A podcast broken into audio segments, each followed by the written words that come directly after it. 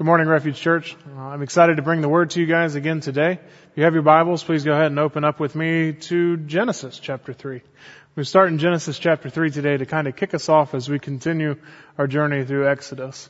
We are definitely in the home stretch of this book, uh, and have been, it's been exciting for me to, to see so much of what we've been talking about culminate, but at the same time, it, it's such a dramatic shift from where we started that today I hope to try to tie a lot more together for us as we look not just at Genesis and Exodus, but also as we continue to look forward into the new covenant.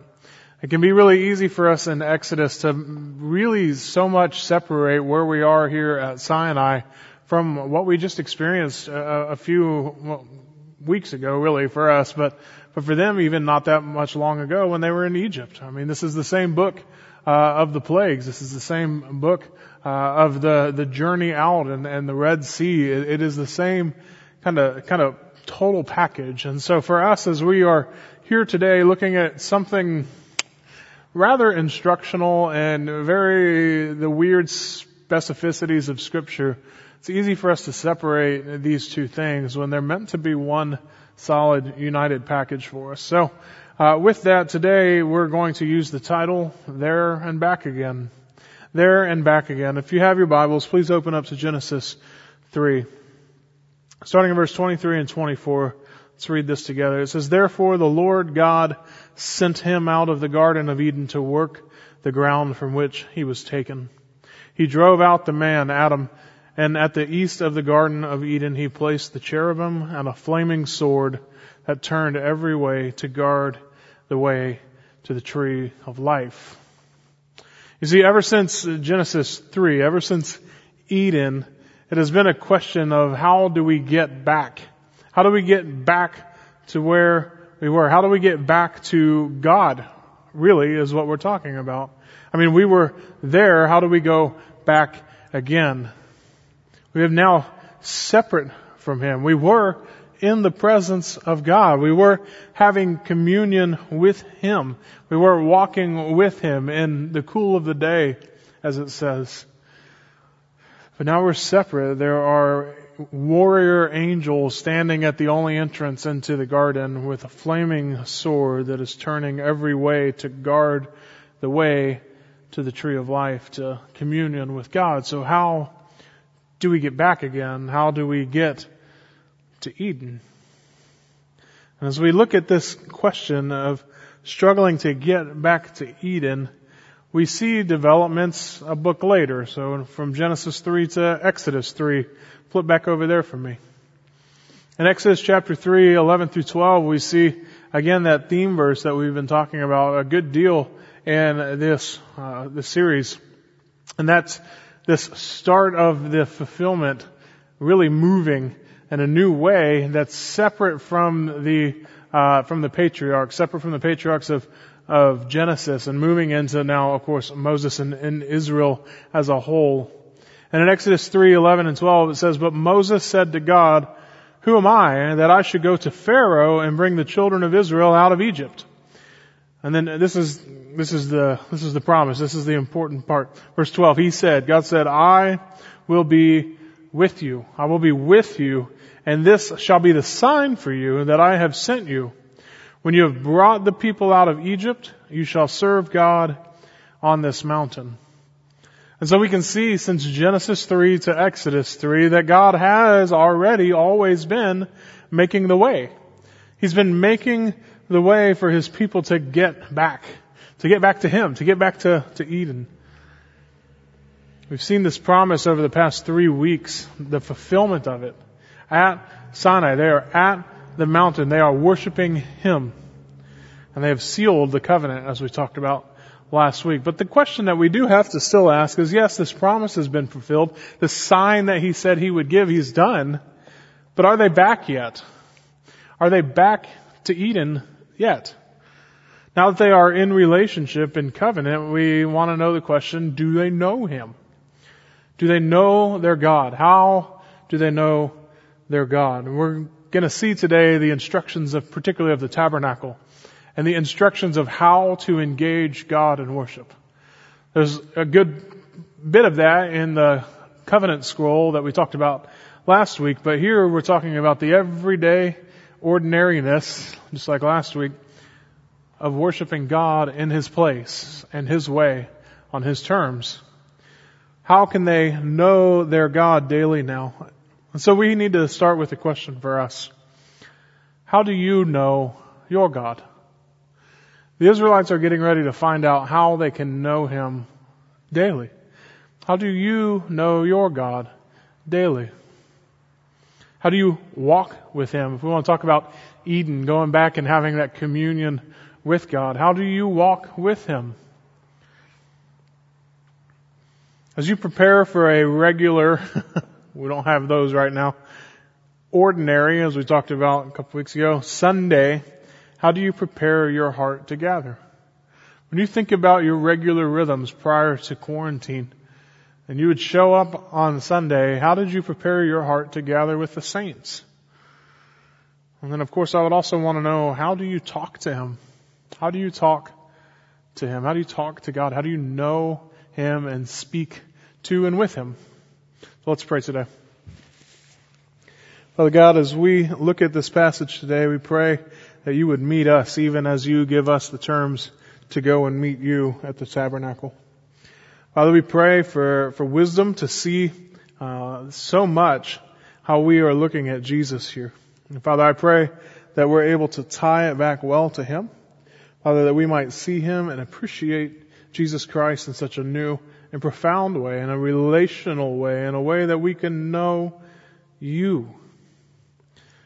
Father, soften our hearts to, to see that even in things such as the detail of the measurements and the materials and the and the regulations of the tabernacle that we don't we don't lose sight of you. This is a special text, just like the rest of the scriptures. Father, let us not lose sight of that. We pray this in Jesus' name. Amen. All right, one more jump, okay? John chapter 14.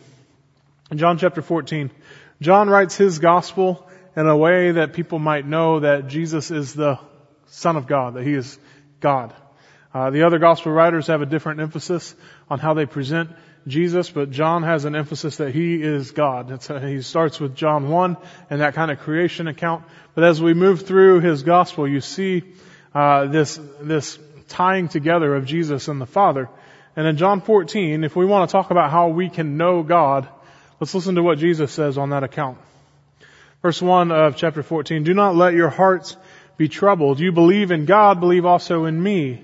My Father's house has many rooms. If that were not so, would I have told you that I'm going there to prepare a place for you? And if I go and prepare a place for you, I will come back and take you to be with me, that you also may be where I am. Verse 4. You know the way to the place I am going. We, would often hear that verse when we recount that, you know, big house, right? with many rooms. We don't hear that one. You know how to get to the place where I'm going. Verse 5, Thomas says, I think what most of us would say, Lord, we don't know where you're going, so how can we know the way? And Jesus answered, I am the way and the truth and the life. No one comes to the Father except through me. If you really know me, you will know my Father as well. From now on, you do know him and have seen him. And Philip says, Lord, show us the Father, and that will be enough for us. And Jesus answered, Don't you know me, Philip? Even after I have been among you for such a long time. Anyone who has seen me has seen the Father. So how can you say, show us the Father? Don't you believe that I am in the Father and that the Father is in me? The words I say to you, I do not speak on my own authority. Rather, it is the Father living in me who is doing His work. Believe me when I say that I am in the Father and the Father is in me, or at least believe on the evidence of the work themselves. And so we very much can see a picture of Israel here standing at Sinai and the, the evidences of what God has done for the Israelites against Egypt on the journey back in Egypt. Believe at least the evidence of the works themselves, God would say. You saw me. You saw the cloud. You saw the fire. You see the stones. You saw the sea. You saw the pillar of fire. You've seen it all. Believe the works. And you might come here and worship me and know me. And so we know that we can know the Father, especially in the new covenant, through Jesus Christ. Let's examine how exactly the Father set this up for the Israelites. That we might see that Jesus does the same thing, but better. First thing I want you to see today is this, the provision of the Father. The provision of the Father. We're covering a lot of ground in our passage today. We're covering chapter 25, 26, and 27. We're leapfrogging a little bit to cover 35 through 40. So I, I hope that you have uh, taken the time in the sermon prep to read through all of that in advance. It's a lot of material. No, we're not going to read it. We got to read a lot um, last week, but we, we can't this week. What I hope that you can see though is that in these passages, in the first really three chapters that we're covering, you see the instructions from God himself. And then later in the book in 35 through 40, you see not a repetition, but a confirmation. Not a, not a, he's repeating himself, but it's important that you see that the people then did what God said. And so it describes the actual construction of the tabernacle in 35 through 40. And so we're going to talk about those components today of the tabernacle and, and what they mean and what we can see from them. And so the first thing is the provision of the Father. One of the first things that we see uh, in chapter 25 is this idea of gathering up the materials in order to construct the tabernacle. And so the first thing that we see is these contributions. The instructions for the tabernacle, uh, God's planning for them begins with a heart check. It begins with a heart check. God is first and foremost concerned with the heart. It's something that we have to remember as, as your pastors often, and we want to jump to pragmatics, we want to jump to practicals to help you. Because we, we love you, we want to care for you, we want to help. But for us, as we lead you, and for you as you do the work of the ministry, we need to remember that God is always concerned with the heart first. And so we have to make sure that we do heart checks first. What is so foundational in the type of counseling that we do is that we pastor, we counsel, we shepherd the heart. That's what you do in DNA. You shepherd your own hearts. God is concerned about the heart. And it's interesting because Psalm 1 really functions in the same way as this kind of heart check for how we engage God. Uh, Psalm 1 is kind of the same picture that we'll be describing today later as we talk about walking into the presence of the tabernacle of the temple. And so that first psalm, if you want to flip there and read that uh, later, as this gateway, this opening door, as it were, to to the whole book of Psalms. That the people who would genuinely worship God must embrace His law, His covenant instruction, uh, these things that He's telling us today in our passage. And so the purpose of that is that the people who want to be that worshiper, who sing that psalm, are those who would own its values the things that it holds up as important are lofty. They want to be people of the Torah who believe it, who see themselves as the heirs and stewards of its story of redemption and hope, who seek to carry out its moral requirements. And so ultimately, those worshipers can delight in the idea of being among the righteous, feeling that nothing can compare with such a blessedness as to be God's people, the people of the covenant. And so when you look at Psalm 1, you see this contrast that it reminds us that in the end, there's really only two ways to live. People blessed by God in covenant relationship and people who love the world and are destined for destruction. There's really only two ways. And it's easy for us in our culture to mm, become a little syncretist and, and open up so many different ways to God. There are only two ways to live. And so we see here in our passage in chapter 25 that it begins with worship. Just as we've noted throughout Exodus already, we saw that when it came to the building of the altar at the end of chapter 20. We see that worship always precedes the instruction of God. Now, what are they asked to do? What, what is this worship and, and heart check? God asked them to go to the people and collect all the materials needed for the building of the tabernacle and all of its components. What does this mean? Valuables. Valuables. But notice this. It's not compulsory. God wanted people to give. He wanted those, it says, whose heart moves him to give. God doesn't force our worship and He doesn't force our giving, But He does call for it. You, we, we have got to recognize that God calls for worship and He calls for giving. There are demands that He can make, but He doesn't force it. Now this offering that we see needed here certainly calls for sacrifice. And what is sacrifice? We use it a lot. I want to kind of define it here, but it's, it's denying yourself. Denying yourself something, whatever it may be, but generally your heart, denying your heart and following the path that God sets for you. And so the people were called to give, give gold, give generously for the construction of the tabernacle. But it was whose heart moves him. And so a question for us today is, how are you being moved to sacrifice? Is your heart moving you to generosity? Is your heart moving you to worship? Is your heart moving you to sacrifice? How are you being moved to sacrifice? We talked about either last week or the week before about Romans 12:1 being that living sacrifice that we do as a people. The once and for all sacrifice has been made. And now our job is a living sacrifice, holy and acceptable, it says, to be given to God. And so how are you being moved to sacrifice. Now keep in mind, all of these things were provided for them. The, this section that we're talking about is the provision of the Father. The things that they're being asked to give by God are things that have been provided for them. They didn't go and find and mine and refine this gold on their own. They looted the Egyptians.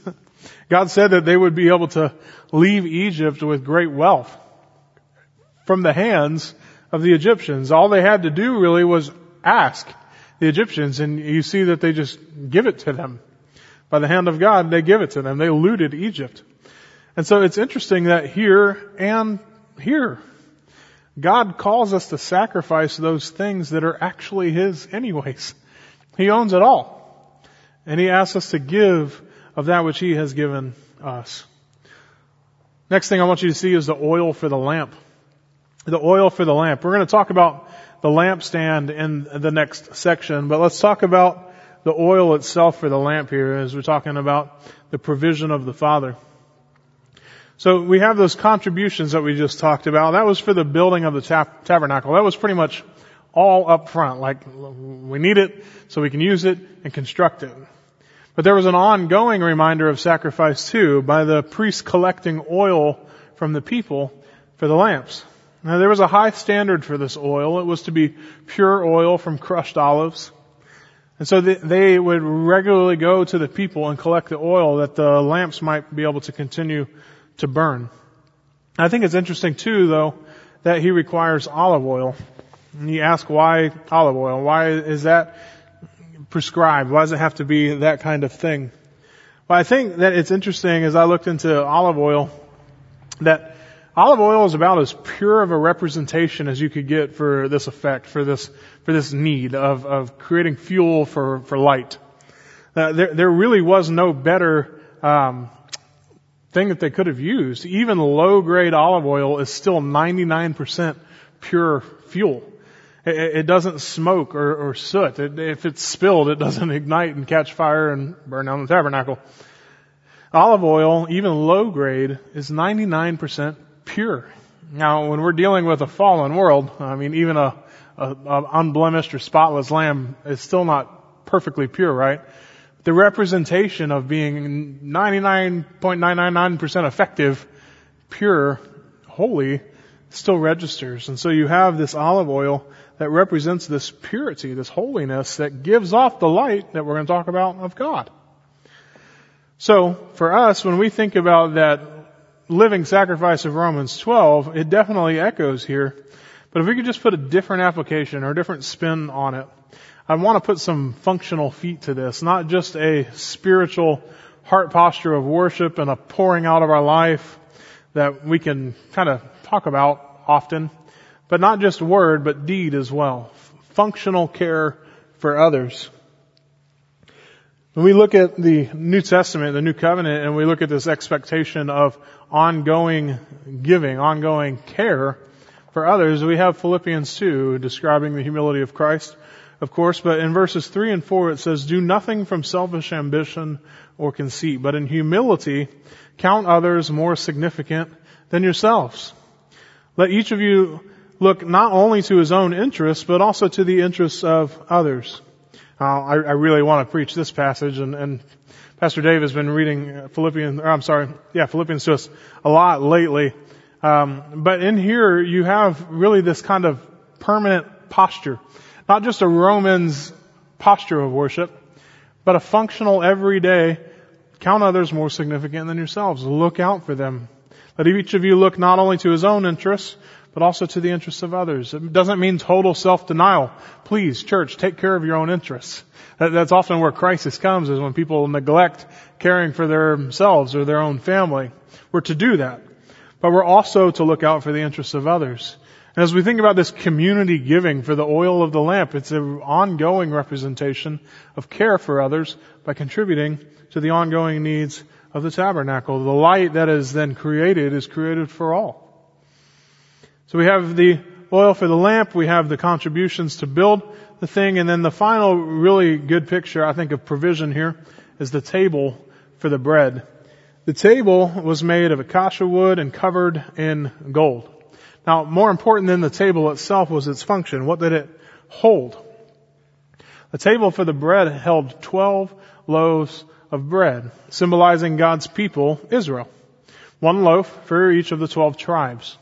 Now, that's a nice picture, but what is it a reminder of? Just that they exist? No. It's a reminder that every tribe plays a role in God's family. Each tribe had a seat at the table. If you take one loaf away, it's no longer a united family. It's no longer a united family.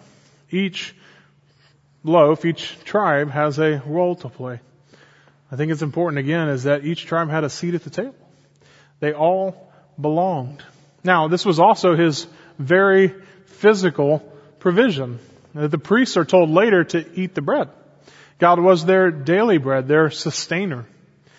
And so I think what we see with this eating is important as we look back even at recent weeks. Um, back to Pastor Jeff's, the, the Lord is my banner. They gathered for a meal, that picture of the final meal. But then as they were at the mountain, they had a meal with God. We talked about, right? They ate. They also ate to help be a, a part of that worship service and sealing the covenant. And so this, this provision of, of bread, the sustainer of the meal, also shows us this fellowship. That they could sit with God and eat. And so his fellowship with the people is displayed through the provision. Provision of this bread. And so when we think about these three things, when it starts from just general sacrifice to everyday sacrifice to those just provisionary aspects of who God is and what He does, how do you remember His provision? How do you remember His provision? How have you seen His provision in your life? Do you take note of those things? It's so important for us to not just have a heart of gratitude for those, but to, to notice them in the first place. Be looking for those things that God gives and does for us. When you think about the table for the bread, of course, in John chapter 6, Jesus tells us that God is the one who gives bread from heaven. And the true bread is Himself. Jesus is the bread of life. I think it's also interesting to remember that Jesus said that His food was to do the will of the Father.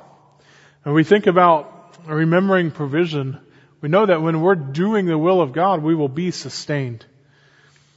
We also see that God has provided all of our daily needs and has provided us ultimately with this bread of life, Jesus Christ. Everything that we have is from His hand.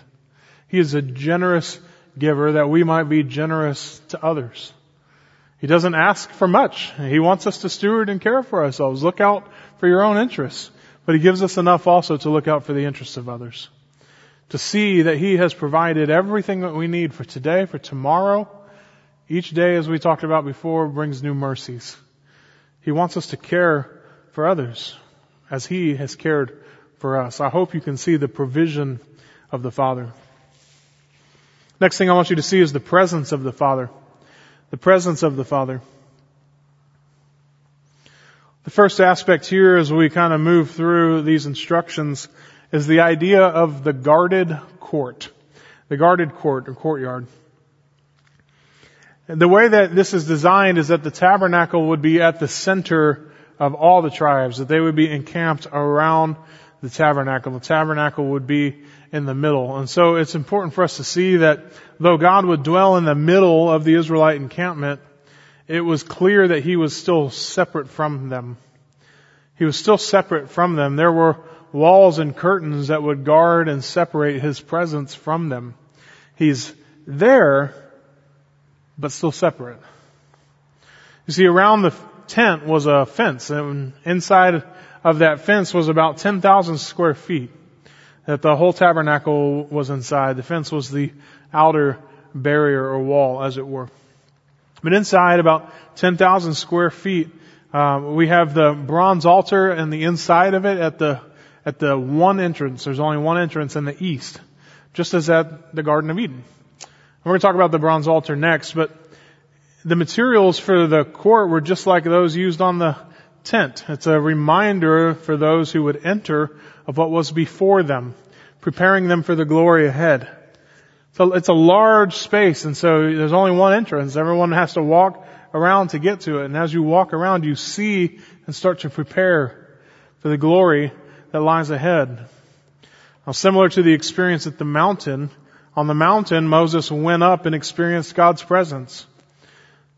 At the tabernacle, only the high priest could enter the most holy place. On the mountain, the elders were able to go up halfway, and at the tabernacle, the priests are able to go about halfway into the holy place.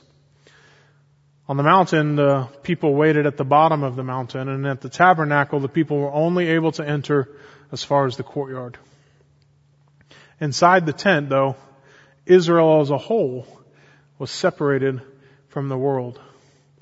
And so what this guarded court does, this fence around there and the courtyard itself does, is it shows us that there are limitations on interacting with God. There are limitations on interacting with God. For the people, they needed the high priest. For us, we have the great high priest who works on our behalf and enables us to approach the throne of grace, not with trepidation, but with confidence. The blood has been paid. We can come with confidence. How can we come with confidence? Through the bronze altar.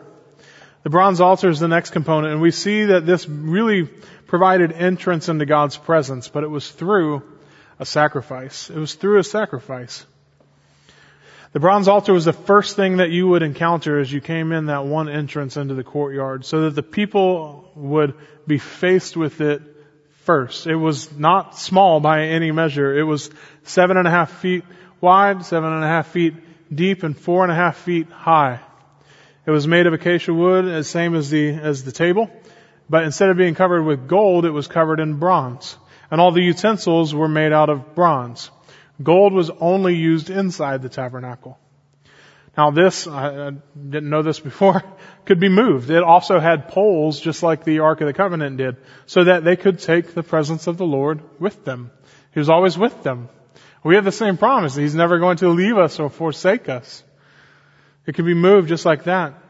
Now, what was it for? What was its function? It was constructed so that they could make sacrifices because communion with God requires sacrifice.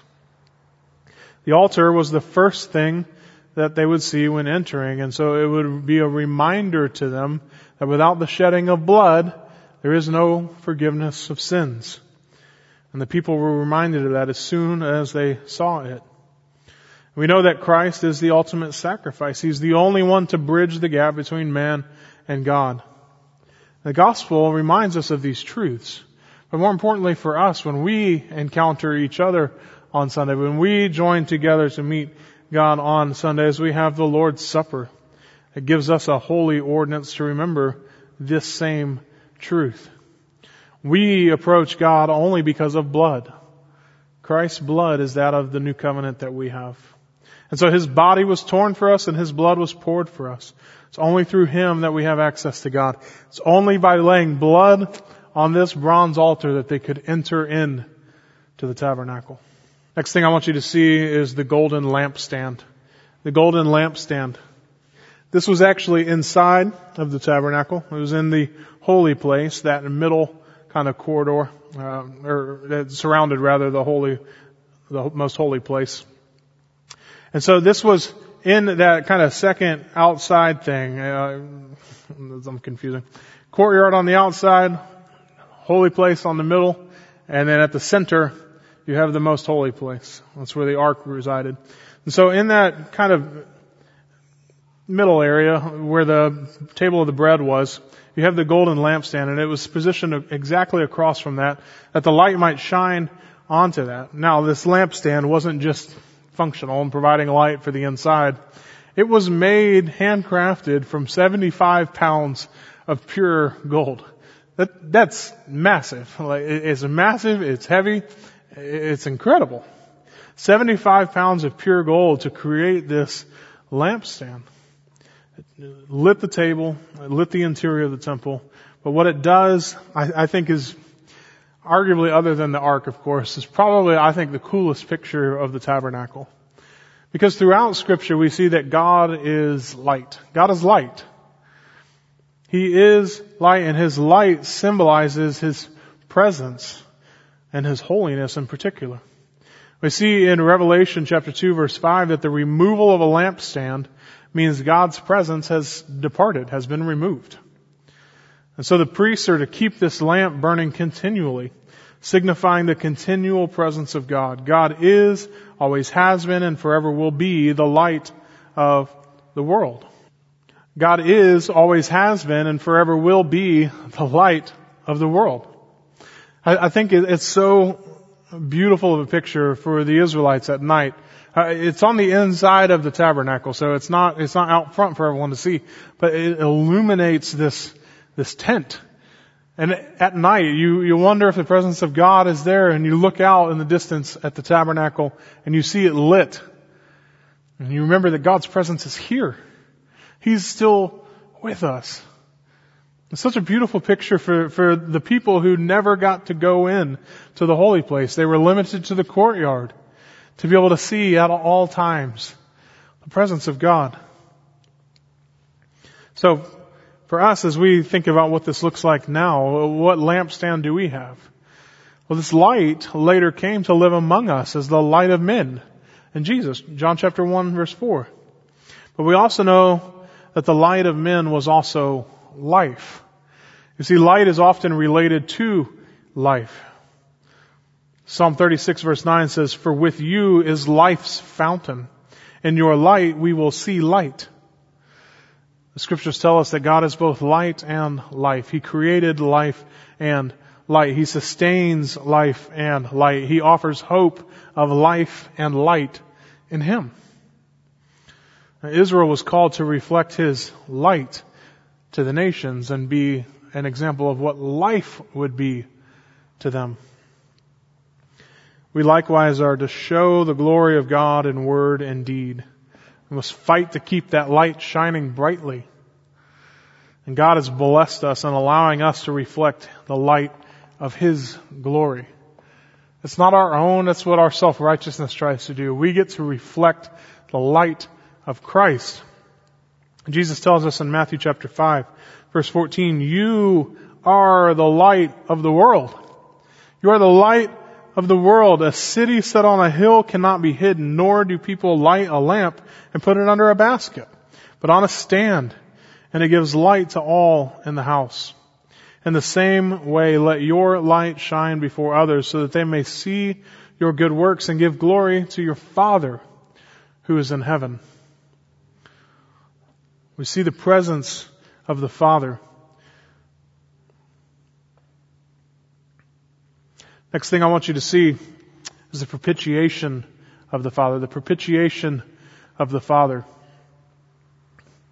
I've always explained to people the word propitiation. It's not a fancy theological term. It's in your Bibles. What does it mean? It means bounty, the, the quicker, the quilted quicker picker upper, or as I would say, the quilted quicker wrath absorber. When we think of propitiation, we think of a sponge. We think of something that absorbs, that soaks up. And in this case, it's the cup of wrath. It soaks up all the wrath. And in this case, for us, we have Jesus. Jesus is our propitiation. He's our wrath absorber. He is the sponge that soaks up the cup of God's wrath. And so we see the propitiation not just in Jesus, but back here in Exodus. Where do we see this wrath absorbing coming from? We see it particularly with the Ark of the Covenant. The Ark of the Covenant. You see, it was at the Ark of the Covenant that God would meet with and speak to Moses. It has been on the mountain, there was the burning bush the first time, or the burning mountain the second time. But now, at the Ark of the Covenant, it's the only furniture in the most holy place. The presence of God would dwell particularly powerfully in this one spot when God descended. It required two poles for transport to prevent any man from directly touching the ark, for if they touched it, they would die. The mercy seat or the atonement cover served as a lid on the ark, and it was here that the Lord met with his people. It was ultimately his mercy that would be revealed here on the day of atonement when the high priest made reparation for the people by sprinkling blood on the mercy seat. There, finally, was a way for God to be specifically present with His people, even to commune with them, even to commune with them, to be with them like He did in the garden. Now, unlike the garden, this could only take place one day a year. One day a year. And unlike the garden, it had to now be through blood. Through the atonement cover, through the mercy seat, God revealed that sinners cannot come to God without a mediator. At the mercy seat, God and sinners met. It was there. And so what happens? Well, on top of the mercy seat, the, the, the lid, the cover, on top of the mercy seat, cherubim, two angels of gold, faced each other, but with their faces cast downwards. They were bowed down. Angels have to bow down before God. They certainly are powerful beings, but they still bow down in the, in the face of God. There are warriors in Genesis 3 that protect Eden with flaming swords, but they look down to the cover. Inside the ark was the Ten Commandments. There was an urn or a pot full of manna, and then there was Aaron's rod, and his rod had budded with new life. Those things are all contained inside the ark, and these served as reminders of where the Lord had brought them. He was faithful, and he was worthy of worship.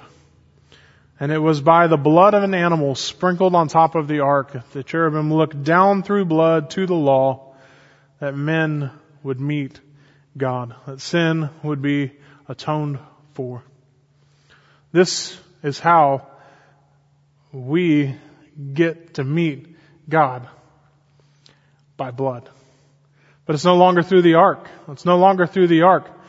For the people there, the propitiation, the, the turning of wrath away from the Israelites happened at the mercy seat. But we know that the mercy seat was temporary. For now we have our once and for all sacrifice in Jesus Christ. So if we want to continue to see this interaction and, and bring this home, the last thing that I want you to see in our passage is the tabernacle structure just the way that the whole thing is laid out. I, I was trying to not jump to it earlier. I explained some of it. But the tabernacle structure, just the way that it is laid out, the way that it's composed, I think is really important for us to see. And, and involves this idea of propitiation, of, of the way that we're able to meet God on His terms despite sin. And it's this. When you look at the structure of the tabernacle, you see that cherubim were also not just on the mercy seat, but woven into the curtain. Woven into the curtain on the tent to protect the entrance to God's presence. Just like Eden, again. Just as there were cherubim at the outside of Eden keeping people from coming in, there are now cherubim woven into the curtain to protect the entrance to God's presence. And it's meant to remind us of paradise lost. It's meant to remind us of Eden. Though God would dwell among them, access to Him is still limited. God's presence was guarded. But what's interesting in this case is that you don't have real cherubim stopping people from coming in. In this case, you have curtains that are constructed not to keep people out of God's presence anymore. A curtain is somewhere that you can pass through. But what this curtain does is actually not protect the people uh, from getting into God's presence, but rather from God's presence destroying the people. destroying the people. This does create separation. This does create right division between the Holy of Holies, the most holy place where God is and His presence is, protects the people from His presence. And so there were three divisions. On the outside you have the courtyard, in the middle ring you have the holy place, and then in the most center place, the most holy place. And that final separation into the holy place was a veil. And we've talked about that length already. And so here, in this design and, and construction of the tabernacle, we see a parallel with Eden. I want to draw these out for us so that we can see the parallel emphasis. Because the whole point of God dwelling with them was the idea that they could return to Eden, where they could commune with God as it was intended from the beginning. So let's look at these parallels. There were seven speaking acts of creation in both. There were seven speaking acts in creation and there were seven speaking acts where God says to Moses something in the creation of the tabernacle. Another parallel is that both were the place where God would dwell in the midst of his people and Moses. Another one, both indicated the quality of the creation after a time of observing what was made. In the tabernacle, there was a time after it was made, and Moses would then declare it a blessed place. In creation, God finished observed, saw what he did, and he called it very good. Another parallel. Both of them end with a focus on the Sabbath. Creation ends with God resting, and in our passage you see this institution of the Sabbath as the covenant symbol. Another one, there's a fall that follows both narratives. There's a fall that follows creation. There's a fall that follows the tabernacle where people try to substitute creation for God. Man with his idolatrous heart is prone to substitute something or someone else, anything, for God. And the final parallel is this. Both narratives, the creation and the tabernacle, have cherubim guarding the presence to God at the east entrance. But now in Exodus, the cherubim are welcoming people back into the Eden, welcoming them back in to the presence of God through blood at the atonement seat. There are even some commentators that would suggest that the lampstand was a type of tree of life. And I, I, think what's, what's beautiful about these parallels is that you see that this is a kind of step towards paradise regained. Uh, it's a step back to this pattern of the kingdom of Eden. The breach that had caused separation, the taking of the tree that had broken fellowship between man and God, necessitated the shedding of blood for the covering of the body and casting them out of the presence, out of the garden, was now being overturned slowly. This was a step towards realizing the final dwelling place of God and man. I think it's interesting that in the book of Hebrews, which we've alluded to a lot in this series, in the book of Hebrews, they see the tabernacle as not only looking forward, of course, to, to Christ, but also as, as looking up. It's not just back into Eden, forward to Christ, but also looking up. You see, the tabernacle was a copy of the throne room of God. We're now seeing how God will make a way for us into that throne room. It's such a beautiful picture that God has created a place and a way for the Israelites to begin back into communion with Him. You see, at the beginning of the book, they called out, not necessarily, as, as Pastor John pointed out, to God, to Yahweh, but then they got to meet and know the name of Yahweh. They got to meet I am. Then they got to hear Him. Some of them got to see Him. And now they are back into relationship, covenant with Him and communion with Him. And we get to see that this is, this isn't the end. One day we will be in this same kind of setting, but it's His throne room. He is making a way for us back into that throne room. And so we started with the idea of there and back again and knowing God. And how do you know God? Do you know Him in these ways as He's revealed Himself, as He mandates, as He says, this is how you get to know me. This is how you are in relationship with me. This is the expectation. Do you do those things? Because Jesus tells us that if we have seen Him, we have seen the Father. If we know Him, we know God. And Jesus has fulfilled all of these things that we talked about. I, I wanted to illustrate those for you as we walked. At the end of the day, we just, we started with John 14. Let's go one more chapter, John 15. Flip there with me. One of my favorite passages in the scriptures. It's, it's something that I revisit pretty much yearly. John 15, starting in verse 1 through verse 17. This is how we can know God. I am the true vine and my Father is the vine dresser. Every branch in me that does not bear fruit, he takes away. And every branch that does bear fruit, he prunes that it may bear more fruit. Already you are clean because of the word that I have spoken to you. Verse 4. Abide in me. And I in you. As the branch cannot bear fruit by itself unless it abides in the vine, neither can you unless you abide in me. I am the vine. You are the branches. Whoever abides in me and I in him, he, he it is that bears much fruit. For apart from me, you can do nothing. If anyone does not abide in me, he is thrown away like a branch and withers, and the branches are gathered, thrown into the fire, and burned. If you abide in me and my words abide in you, ask whatever you wish, and it will be done for you. By this my Father is glorified, that you bear much fruit and so prove to be my disciples. As the Father has loved me, so have I loved you. Abide in my love. If you keep my commandments, you will abide in my love, just as I have kept my Father's commandments and abide in his love. These things I've spoken to you that my joy may be in you and that your joy may be full. This is my commandment, that you love one another as I have loved you. Greater love has no one than this, that someone lay down his life for his friends.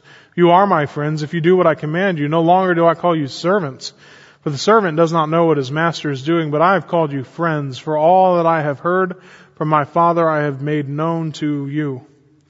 You did not choose me, but I chose you and appointed you that you should go and bear fruit and that your fruit should abide so that whatever you ask the Father in my name, He may give it to you. These things I command you so that you will love one another.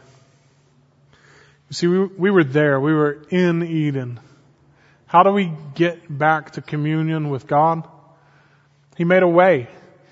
He made a way in the tabernacle. He made a way to start overturning that separation from Him, that we might be in His presence again, that sin might be paid for, atoned for at the mercy seat. And then ultimately we see that the tabernacle was simply a type because what does John 1 tell us? Jesus, the light of the world, tabernacled, made his dwelling in, put on flesh, tabernacled among us, lived among us. And to what end? John 14, that we can know the Father.